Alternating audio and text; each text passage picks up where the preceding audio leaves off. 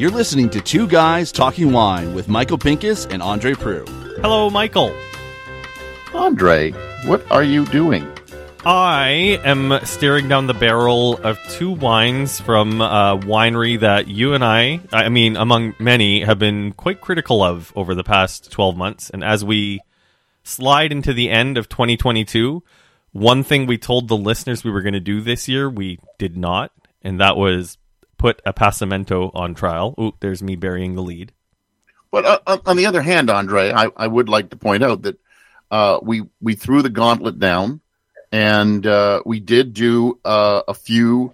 Uh, I think we did a stump the chump with the Sue-Ann Staff, Mhm. uh, and that we had one Appassimento wine there from uh, from uh, Rennie, Mhm. uh, which was ten years old and was terrible, absolutely a terrible bottle of wine. Okay, you didn't have to Um, say terrible twice, but g- go on. But it was, it was, it was two times terrible. Okay, Uh, and because there were three of us drinking it, it was actually three times terrible. Uh, but that all said, uh, we have done uh, a few wines uh, uh, within each other's houses that were uh, of Appassimento, but we didn't record them. But nobody really took us up on the uh, on the Appassimento um, trial Well, until and we now. so you and I we both got a, a pitch from uh, a publicist and announcing some awards that uh, the Foreign Affair there we go that's who we're speaking with the Foreign Affair won for their 2019 Apologetic Red their 2020 Dream um, and we decided to, to reach out to them to see if they'd be kind enough to uh, offer up some foreign affair people as tribute and uh, i think they've sent their front line we've got uh, ed haddon and rené rené i forget your last name René Van Ede. René. René is his last name, and uh, thanks, uh, thanks for uh, uh, letting us talk about wine. well so, thank so you we've got the quarterback and we've got the running back. Is that who we got? Sure, I'm going to call him the quarterback, though. I used to play tight end, but that was when I had a tight end, so oh that's very that's funny not the case anymore. Well, I guess before we get into, I guess maybe some of the more nitty gritty, uh, let's talk a little bit about the two wines we have in front of us. Uh, what exactly were the awards that these wines won? Uh, this was at the annual tasting uh, held in Montreal. The uh, annual, forgive, I have terrible French, but the, the large tasting, the grand, the, the, I can't pronounce it. Uh, Everyone anyway, tasting? Yeah, there you go, something like that. they uh, they do an annual. Uh, uh, well, no, actually, this is the first time in three years because of COVID. Um, but they get together and you can submit your wines as any other award show does, and uh, both of these wines won gold, uh, which was nice uh, for us. So Oh, right on. Got it. yeah, and these are uh, um, the 2020 Dream is the first one that uh, René has taken from grape to glass. Uh, the 2019 uh, René uh, 2019 Apologetic Renee blended from material that was already in the winery. Um, so it's a good example of, I think, what the direction of the winery is going to be moving forward. Uh, Yeah, and I guess maybe I guess just for some clar- clarification, René, because I know you as the the vineyard manager. I've I've walked the vineyards with you. I remember doing that last summer before everything went to hell. How beautiful the Pinot Noir looked uh, in August before the rain came. Uh, so you you are the winemaker for the Foreign Affair now. Yeah, it's it's a big hat. We do, you know, winery, winemaker, and vineyard. Uh, it all comes up under one. Uh, really, like you know, it's it goes back to some of my previous previous life and previous dealing with grapes. Is like it's got to start out there in the vineyard and bring it back, bring it home in the winery. So maybe we should start uh, with with um, uh, René. Uh, and René, why don't you give us a little bit about your uh, your CV, and Ed will then uh, throw it over to you. You tell us your CV as well, so that people just don't think we grabbed you guys off the street somewhere to talk wine. Yeah, fair enough. Fair enough. fair, fair, fair. Uh, well, I'm originally from Australia. You might tell that from my accent. Uh, Oh, is that what it is? Yeah. I thought you were just chewing something funny. yeah, so I got on the wrong plane and ended up in Canada. Um, I was meant for the US. No, I, I joke. Um, I landed in uh, Canada in 2006. I uh, worked at Tawse at the time. We were a very small winery around, actually, the it's about the same size as Foreign Affair is now.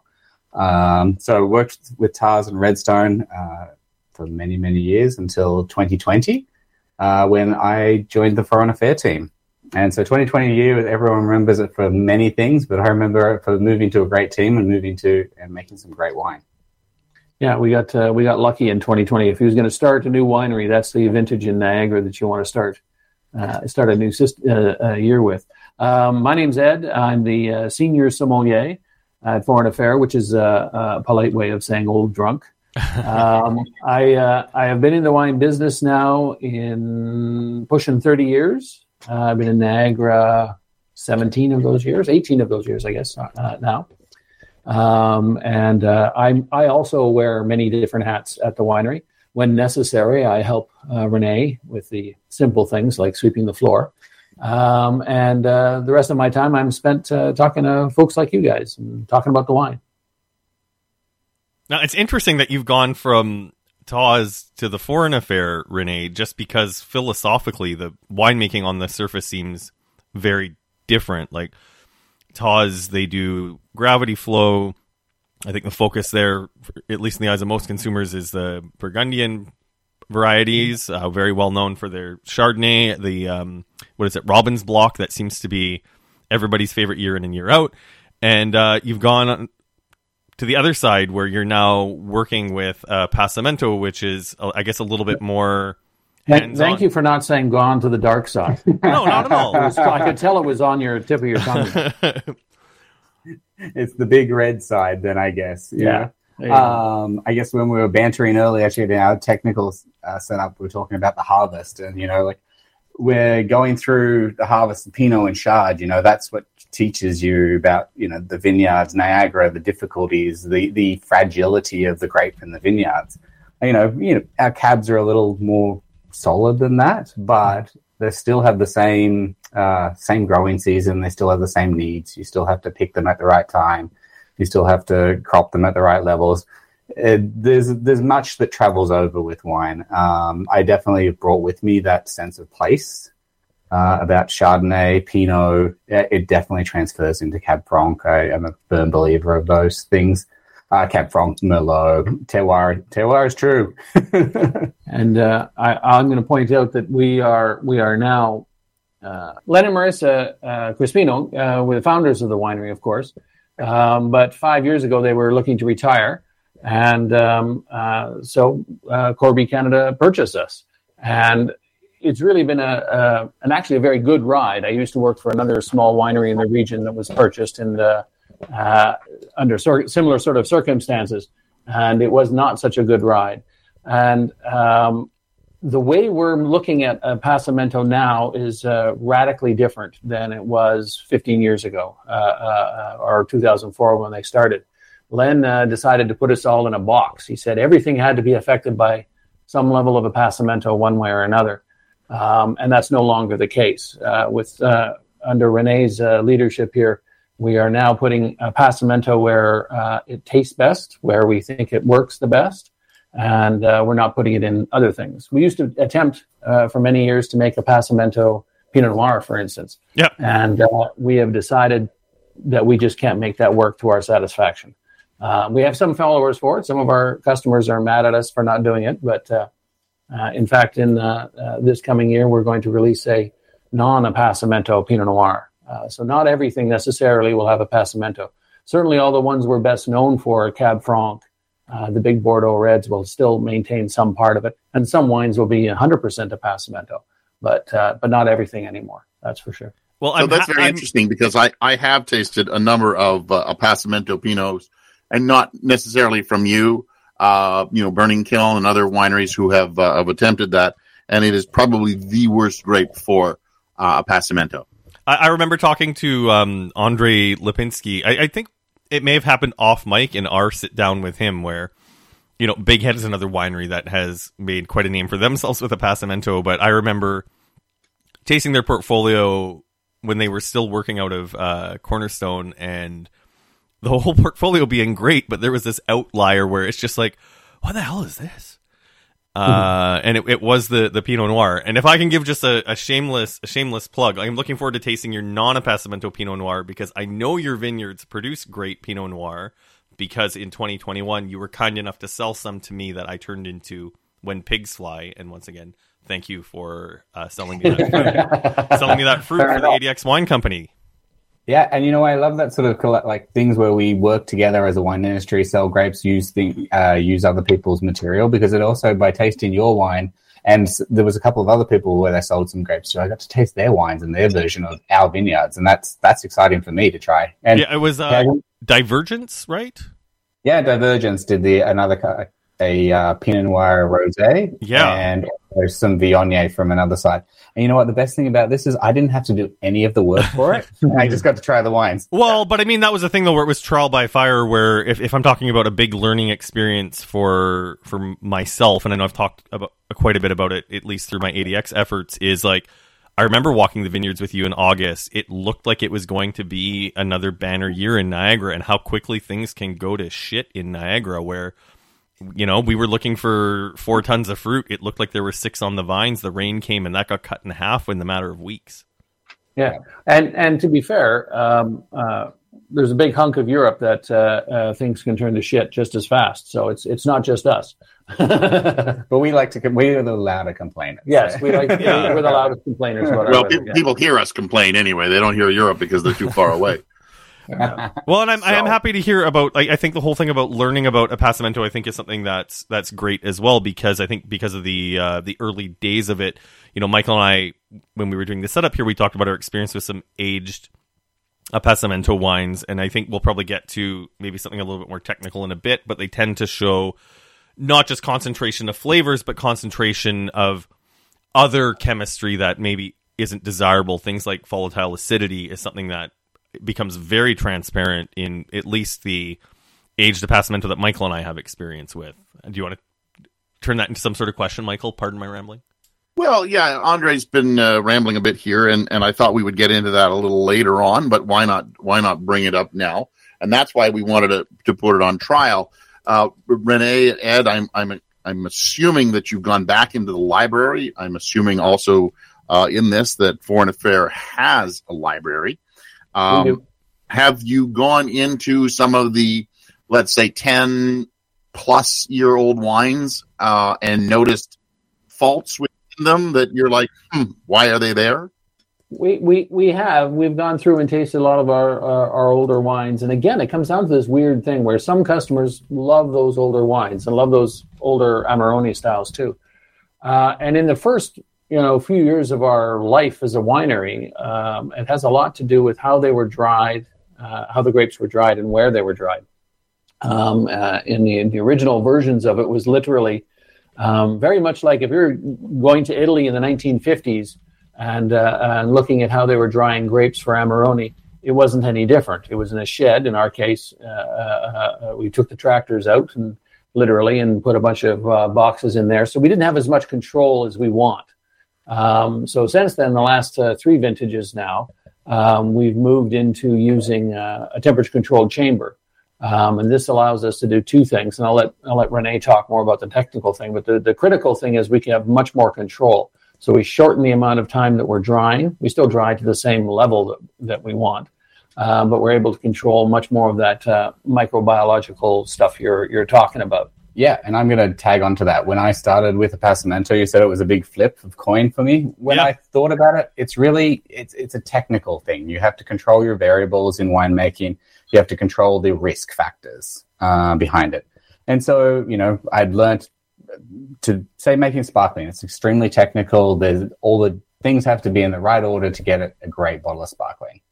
Um, I think similar with the Appassimento, you have to control those variables what you can control. So we pick great clean fruit, we dry it in an environment that is temperature, humidity controlled, uh, with good airflow, um, and tho- those things allowing us to do that uh, gave us clean fruit coming into the winery, not just off the vines, also clean fruit coming into the winery, and then clean winemaking. So, and then once again, um, drawing on past experience, you know, like high Brix wine for 27, 28 Brix uh, for Appassimento, uh, you know, you're talking that sweet ice wine zone. We're using. I brought some of the. You know, I used the thought of this as okay, it's like ice wine. It's got it's got things that are not nice for yeast. It's high sugar, so we're going to do.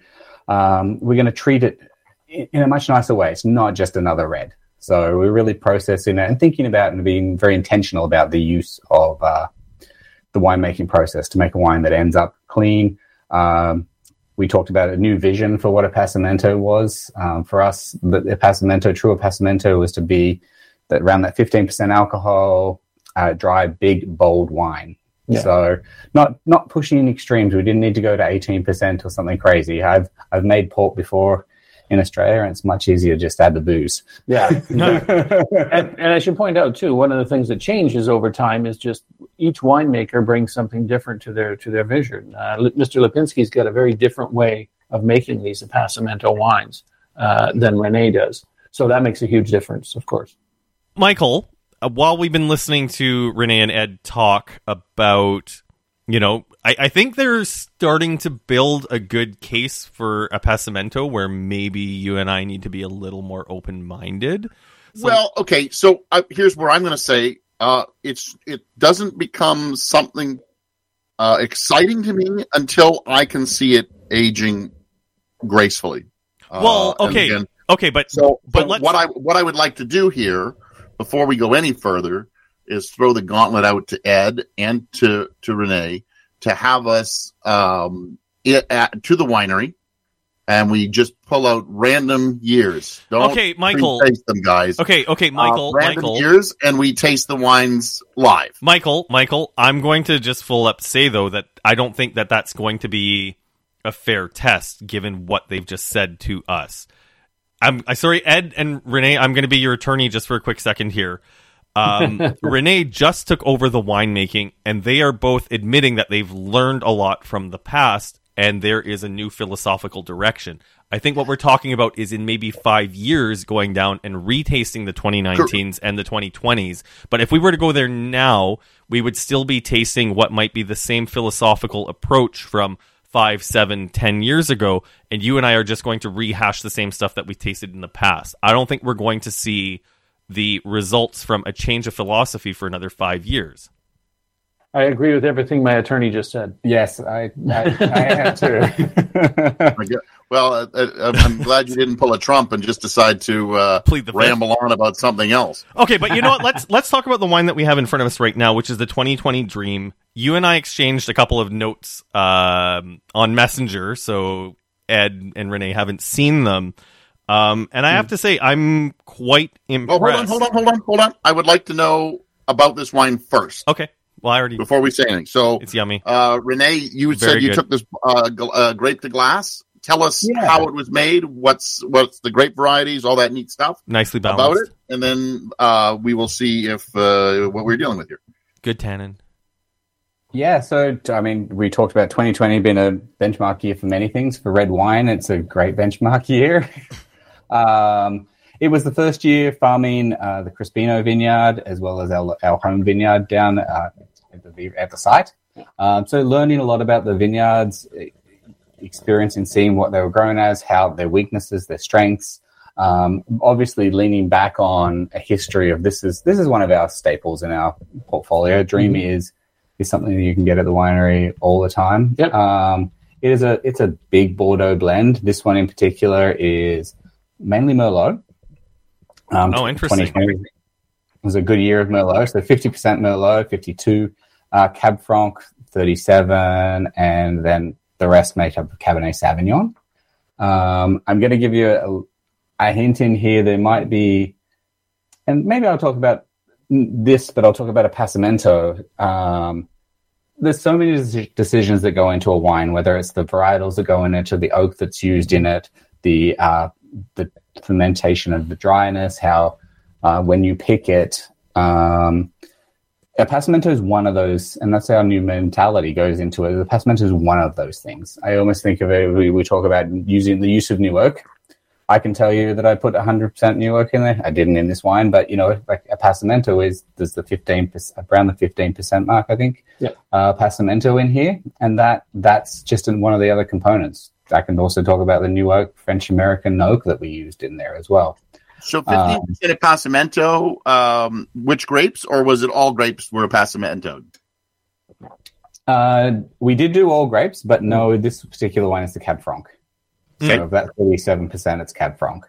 Okay. Um, and to be honest, making this wine, it was it was really making a wine that was about, uh, as we do with everything, just finding that balance uh, of all the components. Um, I d- diverge, but we have another brand that's a blended wine as well, the Temptress, and so we actually took that to a single vineyard last year as well. So, to this is a blended from different vineyards, and then I took Temptress and said, okay, let's do a Bordeaux blend, but let's really make it different by showing just the Crispino vineyard in it. So Andre, what uh, what did you want to say about this one? I am. Um, I mean, this is one where we, we're talking about aging potential and whatnot, and I think there is some aging potential to this wine. Um, the tannin is medium size, not too too clunky on the palate, but I mean, I just opened this bottle right before the podcast, so it's been open for about a half an hour. It's drinking pretty damn easy right now. Um, 2020, great hot dry year, so I imagine anything that was on the fruit when you were drying it is nothing that the winemaking team and and that René had to worry about at the foreign affair. It's very nicely balanced and it doesn't taste like fake warm climate, which is I think another thing that I've been critical of with my uh, view of appassimento is that it sucks the terroir out of the fruit, and I know I imagine that uh, Ed and René will have something to say about that statement in a second. Um, in this case, it's still I'm not hundred percent sure that this is like truly Niagara, but if you're Okay. someone looking, Okay, hang on, hang on, hang on. okay, Uh, it says Niagara on the bottle, my son. I get that, Uh, uh, so it's from Niagara. I get now, that. it may not be a Niagara that you like and are or, or protects. I'm, and I'm not saying you don't like it. I think you probably do like it I do like it a lot. a fair bit.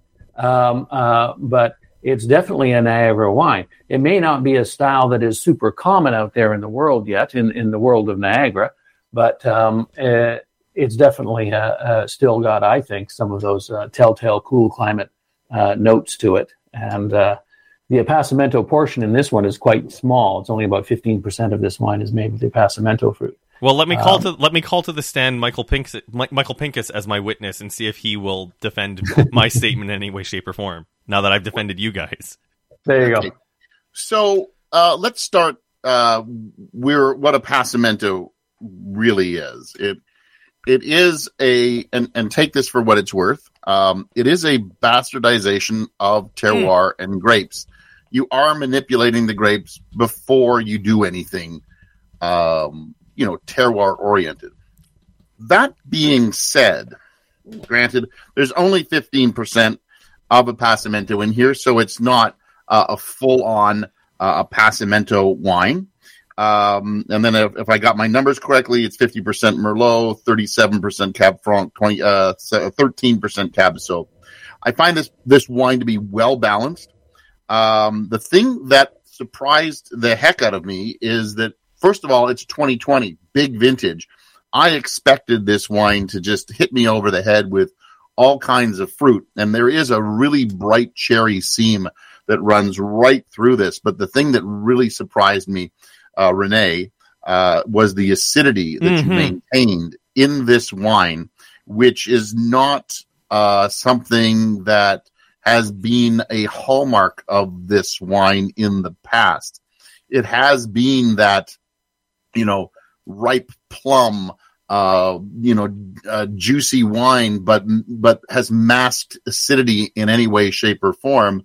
And I guess, and I and I hope uh, this is you know what we're we're we're going to have going forward because you really have created a wine with such a nice acid theme that it does um, create that cool climate effect.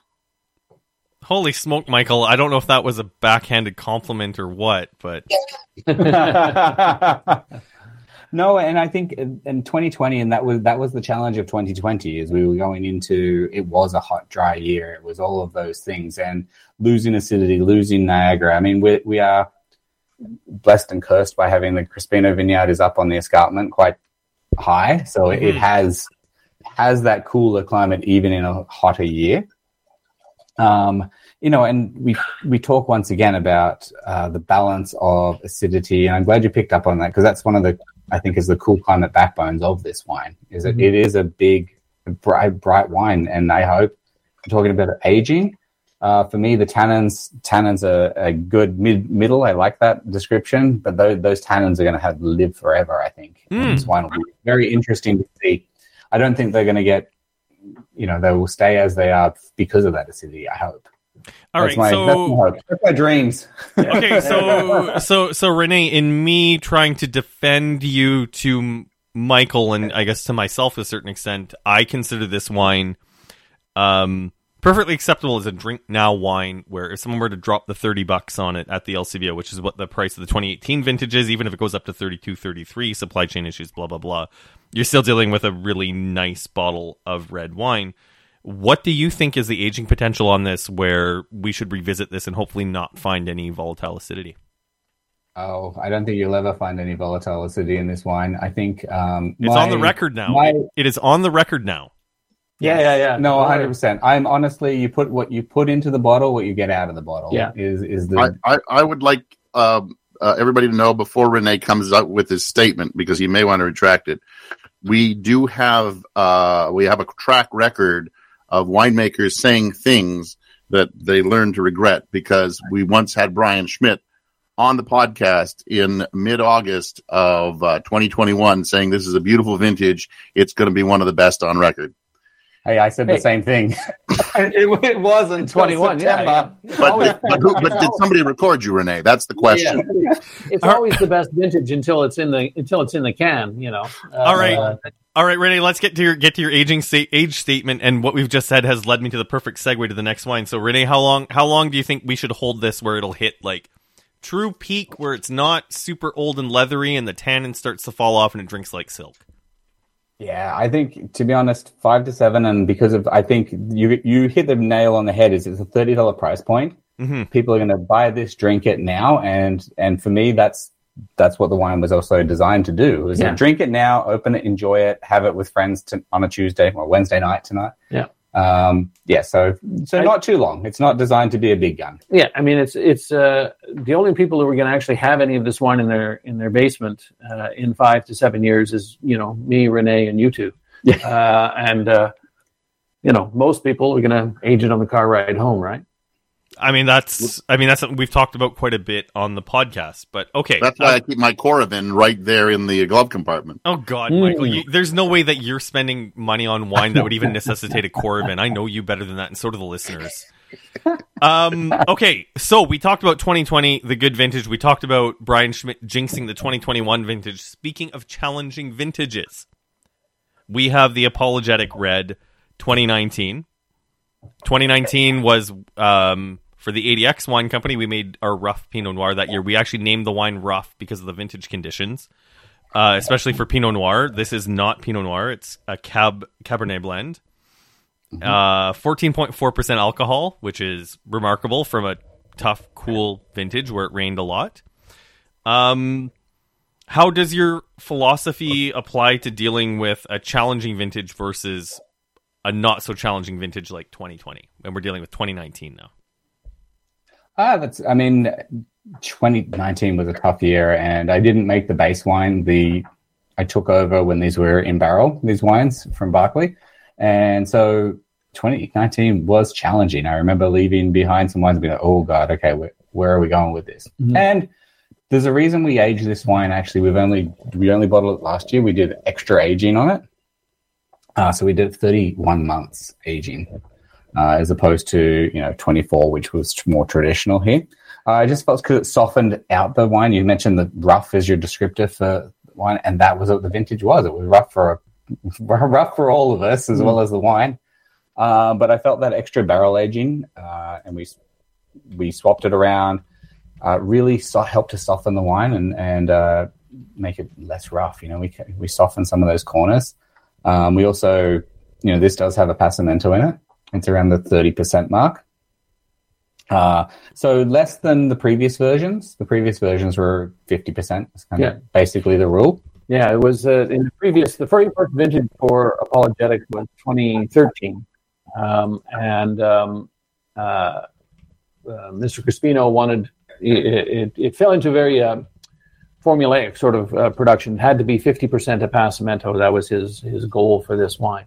Um, and again, back to uh, uh, as we move forward, we want to try and make the, the be less formulaic in, in the way we do things. So this was just René abling. Uh, there was some good wines made in 19, not as much as we'd want, perhaps, uh, but um, he was able to go through uh, the barrel cellar, uh, pick those barrels that he thought had some potential, and lay them lay them down for a little longer. Like you said, that's for us. 31 months is a very that's the longest barrel aged wine we've ever done at uh, Foreign Affair.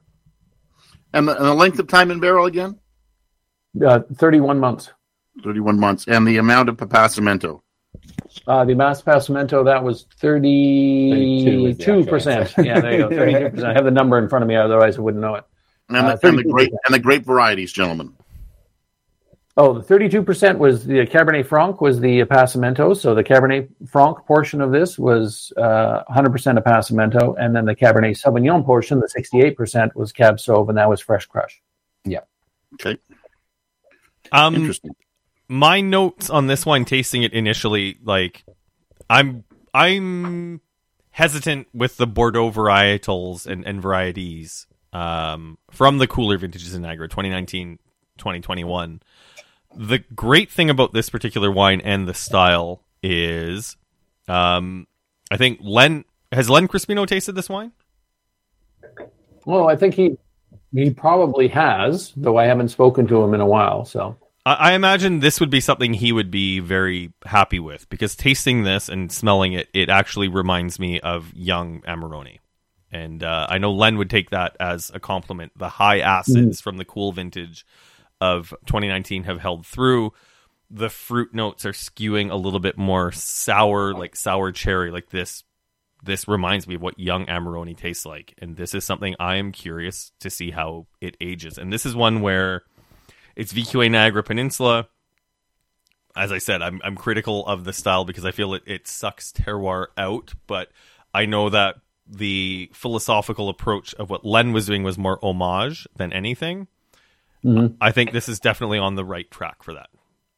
Oh, thank you. Uh, uh, I am gonna I'm gonna take uh, uh, umbrage again about the sucking terroir out of Do it. things. I think we, it. we are just at the uh, the cusp of figuring out uh, um, what uh, uh, I don't believe appassimento can necessarily strip uh, a terroir out of a wine. I think it simply changes it and and uh, uh, with multiple years under René, I think we're going to be able to start to notice a difference in vineyard. Uh, uh, uh, we'll be able to notice the Crispino vineyard from the V-Rock vineyard, the vineyard down where we are, uh, in terroir, uh, even through appassimento. I think well done appassimento simply concentrates flavors, um, and it does shift them, of course, but that doesn't necessarily, I think, mean you you're losing terroir from them at that time and there are, there are single vineyard uh, versions of uh, the old country in Amarone, uh, and I think those guys would also have an argument about losing terroir. That's my thought. Yeah, I'm not disagreeing with Ed. Uh, you know, it's only been three years working with uh, Appassimento, and this year's crop is still drying. Yeah. We're going to pull it out next week. This time next week, I'll be covered in grapes. Mm. Um, so, but but there is there is terroir, I believe, in everything, and that comes through from you know whether it's processing you know from the Pinot, Chardonnay. You know, sparkling wine is a massively processed, and we say it has terroir. Indeed. Yes, it does. It, it does because it is it is goes through so many different steps. Um, so yeah, I think it can show through. I think we go back goes back to our original steps of like not covering it with the wrong things, and and when you don't have the process to be get at least a pure or clean product out the other end, and you start talking about VA other issues like that, that masks terroir in any wine. That's true. Um, so yeah, hundred percent. If you've got those in there, your terroir is masked. All right, If you- I you- I call Yeah. to the stand once again, Michael Pincus. So I- I've just been uh, uh, jotting notes as uh, as everybody's been talking here. Um, and uh, I I still Ed, Ed you and I can uh, can uh, agree and disagree. We have many many times in in one of your past wineries about uh, wines, but uh, what we never uh, disagreed with was what was a good wine. I, at least I don't think. Holy Uh, smoke, we- Michael! People disagree with you. uh, yeah, imagine that. Uh, but uh, just just so that everybody knows, I don't think the name has been mentioned, and it's it's nice to uh, to mention it. Ed used to work at uh, at uh, Lailey with the uh, the great uh, Derek uh, Barnett, and um, we had many a conversation there about uh, about wines that uh, Derek had made. Um, and uh, you know, we would uh, we would agree on some things and disagree on others. But as I said, we never disagreed on what was a really good wine. Um, Apologetic Red 2019 is a really good wine. Yes, it is. I will I will not take that away from from anything. Whether it masks uh, terroir or not uh, is something we'll have to disagree on. Uh, Well, okay, okay, can, okay. I call to the I call to the stand at this point the devil, and this is the point where I'm about to check myself before I wreck myself. Um, wine doesn't exist without the manipulation of man. Full stop. You can be as low intervention, natural as possible. And Michael, I think you and I have a sweet spot of the wines that we like, where you know you and I are both not a fan of skin contact white. We're not a fan of you know if we see an amphora on site at a winery, we're a little bit more skeptical. And I think on the other side, when we see something where we're seeing more manipulation happening, we're a little bit more skeptical of that. But you and I both just said both of these wines are good, so Correct. So I'm- Listener- I'm, not. listeners, I'm not, do with that what not- you want. I'm not This is the devil. Talking about the. Uh, I'm not going to start telling you about the uh, terroir of uh, the Niagara Peninsula while drinking up Apothic Red. What I will say is the the lovely plum sorry, cherry. Michael. Michael. with- Okay, Michael, that was a Freudian slip. You said apothic. You meant apologetic. Apologetic. Apologetic. Michael, you say sorry right now because you just mixed this wine up with apothic. Well, maybe it had no. Um, Apologize. so it's not apothic like thankfully uh it is a it is apologetic ish then um I, I do like the spices. I like the plum, the cherry, the mocha, the raspberry, the juiciness of your the midweight tannins. Um, I think the 31 months has given it uh, a, a little bit of a, a, a really nice drinkability. Uh, I really like this wine. Whether I could taste that and say that it's Niagara is another story. The acidity is still is still decent, so I would go cool climate. Michael. I would disagree with my podcast partner that it, it's um, a young Amarone. Uh, I think a young Amarone has got a lot, you know, more uh, More tannin for uh, sure. tense, Yeah. more tannins, For sure. uh, and is a lot richer uh, in flavor. Okay, I, Um, I I retract my original original uh, Amarone comparison, but it definitely is parallel to it. In I think it's more parallel to a ripasso, a well-made ripasso, okay, I'll give you that. than, than it is to uh, uh, to an Amarone.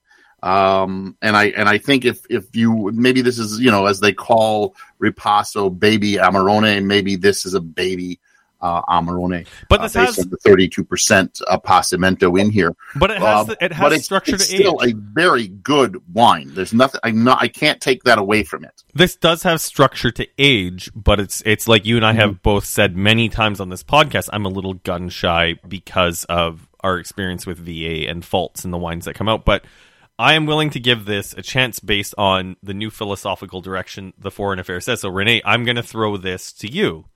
Aging potential on apologetic. This is a $69 bottle of wine. This is not something that most people. I, I know that it's still going to be a large percentage that this is going to age for the car ride on the way home, and definitely if this is a bottle that shows up at someone's Christmas party or a very generous Secret Santa, people will be happy to take this home and drink it. But for the hardened snobs like Michael and I, how long are we holding on to this? That's a damn good question. Um, I think you, you speak to what always holds a wine together for me is the acidity to it, the tannin structure. It's a fine tannins. I think fine tannins are going to come through with fine tannins at the end. Um, I always and it's got high alcohol, well, high alcohol, fourteen and a half percent, um, and a good and the good acidity. I think those hold it true to at least, you know, five, six to ten years potentially. We did do a lot of barrel aging too, like you said, intentionally soften it, make it a little less rough. Um, so you know that's that's also one of the longest that I've pushed a wine for as well. Like In barrel, yeah. yeah. in barrel. It was just one of those things like okay, let's see see where we can go. We we want to make this wine. Um, so that was part of the fun of making this wine as well for us. So you know, a joke it was like sorry we had to wait so long for it, but that Yeah. what it was. Exactly. And uh, um, I'll go back to a, I was at a wine tasting once many, many years ago with Chuck Wagner there of uh, uh, California. And someone asked him about his wine that just got a 100 point score. And he said, Yes, but the, new the new style's so fresh and enjoyable now. You know, do you think it'll age? And he, he said, I don't care. Uh, um, if it's good now and drinking now, then drink it now. Um, I do think it'll change over the next few years myself. Um, uh, but aged wine is a very much a personal sort of thing. I had a uh, 10 year old bottle of Niagara Syrah just the other day that I thought was uh, showing extremely well, very soft, and all the rest of it. Um, but that's not everyone's cup of tea. Uh, so uh, I think most people who buy this, very much like the uh, the Dream, in fact, will will be drinking it sooner rather than later. But yeah, I would agree with René. This might go as much as 10 years. I I've got some in my basement, and I'll, I'll I'll get back to you later. I don't I don't know. All right. Yeah, I, I think I have an old bottle of uh, of the original apologetic red, which you said I think was 2013. Am I correct, Ed? That is correct. 13 was Yeah. the first. So one of these days I'm going to have to open that because my my opinion, my thought was that it was going to age uh, really really well, and then um, as I had learned, I I found that they haven't, and I've just kind of left it alone. So um, as we do when we're a little scared of a wine, which is I think is very funny if you think about it. We're scared to know what a wine's going to taste like, and so we leave it alone, letting it age even further. Probably, Yeah. you know, going down the toilet even more uh, than if we just opened it, bit the bullet, and found out, yeah, we hit a we hit the sweet spot. Your diplomacy yeah. knows no end, Michael, and how you uh, use your descriptors. Yeah. Well, I- sorry, I- sorry if I'm honest. Uh, I apologize for that right here. Okay, Michael, Um, flip flip the bottle around and read the back. I think that's your catchphrase at the bottom, right above the uh, volume.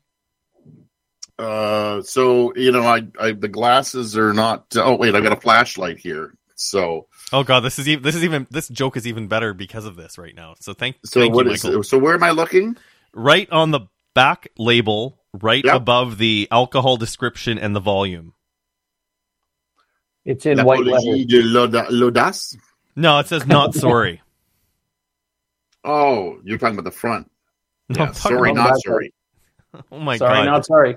Sorry, not sorry. Yeah, I talk that. about talk about killing a joke and i think on that point this is a, a good point where we can talk off so rené you've given us five and ten years as potential um, um, aging potential for these two wines and uh, you know hopefully five years from now michael and i will still be at it so we've got a date penciled in to at least revisit the dream in five years from the excellent 2020 vintage um, I want to thank you both for putting up with us being whatever.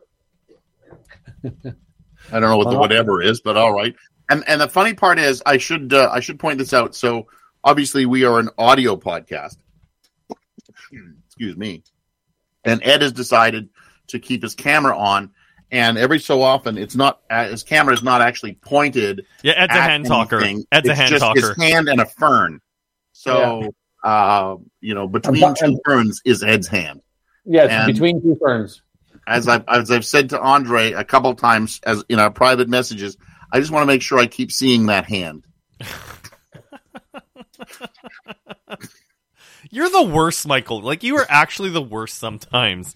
Um, thank you both so much for coming on and putting up with us, and thank you for letting us put Appassimento on trial. As Michael and I both said, both these wines are excellent drink now wines.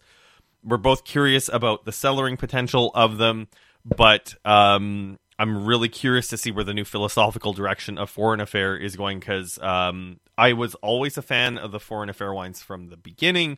Sort of felt out of love with them having experiences with Michael Seller, but I am convinced enough to revisit and have the devil's advocate on my shoulder to give these wines a second chance. And I think that's what uh, you guys were hoping that we would do in this podcast. Well, thank you guys very much for uh, drinking our wine. Yeah, thank you, and, I- and I think Oh. you'll enjoy to see what's coming out more and more. Where uh, Mhm. we're going to definitely push it in different directions. Indeed. Michael, Michael, Andre, Andre, Andre. Um, Andre? okay. I know that was a very positive podcast, and like obviously we have the the principles from the winery, but I have to admit I'm legitimately stunned at the quality of both of these wines. I was really happy with the the um, the wines. I was happy with the acidity, which I have always found kind of lacking in Ontario Appassimento. Passamento. Um, and that's that's always been the thing that has surprised me is because we do get such great acidity, and to have it lacking in those wines has always been one of those head scratching moments for me. So we do have a, a standing date for five years from now. I think it is one thing that is definitely an improvement for some of the old Foreign Affair wines is that these are approachable right now. So if you buy either one of these wines and crush them now, I know seventy dollars is a lot of money to ask for a drink now wine, but I do think the quality is there. That hurts me to hurts me to say that, given the fact that you and I've been so critical of this style. Um, the Foreign Affair and Corby are not paying us to say that. That's my no, no, unvarnished opinion. we haven't been, been paid to say any of this. We we uh, uh, we we book our guests not based on um, uh, what we're being paid for. We book our guests based on things that we find interesting, and hopefully what you'll find interesting as our as our listeners. All right, so I'm Andre Proulx from at Andre Wine Review on social media, and um, you help us out on Patreon, patreon.com slash two guys talking wine. We're heading to the new year, and you know what, Michael? I'm so happy that the technology gods rewarded me for the gong show that we had to deal with for the past few episodes of like forgetting microphones being sent to the basement of Roy Thomson Hall. You know, a thank you to René and Ed for actually bringing lapel mics, and that's why they sounded so great. So thank you to Corby for making this podcast possible. I'd like to thank God, and I'd like to thank my mom. I'd like to thank Henry. I'd like to thank Anya. Are- you not going to start playing the music to play me out? No, I, I want to hear what you're thankful for. You know, we thankful just for come out you, of the Michael, American for some reason. and Anyways, let's just uh, let's take this thing away. I'm Michael Pincus of MichaelPincusWineReview.com. I am thankful uh, for a glass of wine, uh, a nice cool evening, and uh, dinner, which is going to be on the table soon. Good night. Thanks for listening. Please subscribe to Two Guys Talking Wine on iTunes. Two Guys Talking Wine is produced by Jim Ray, Adam Duran, and Ken Little.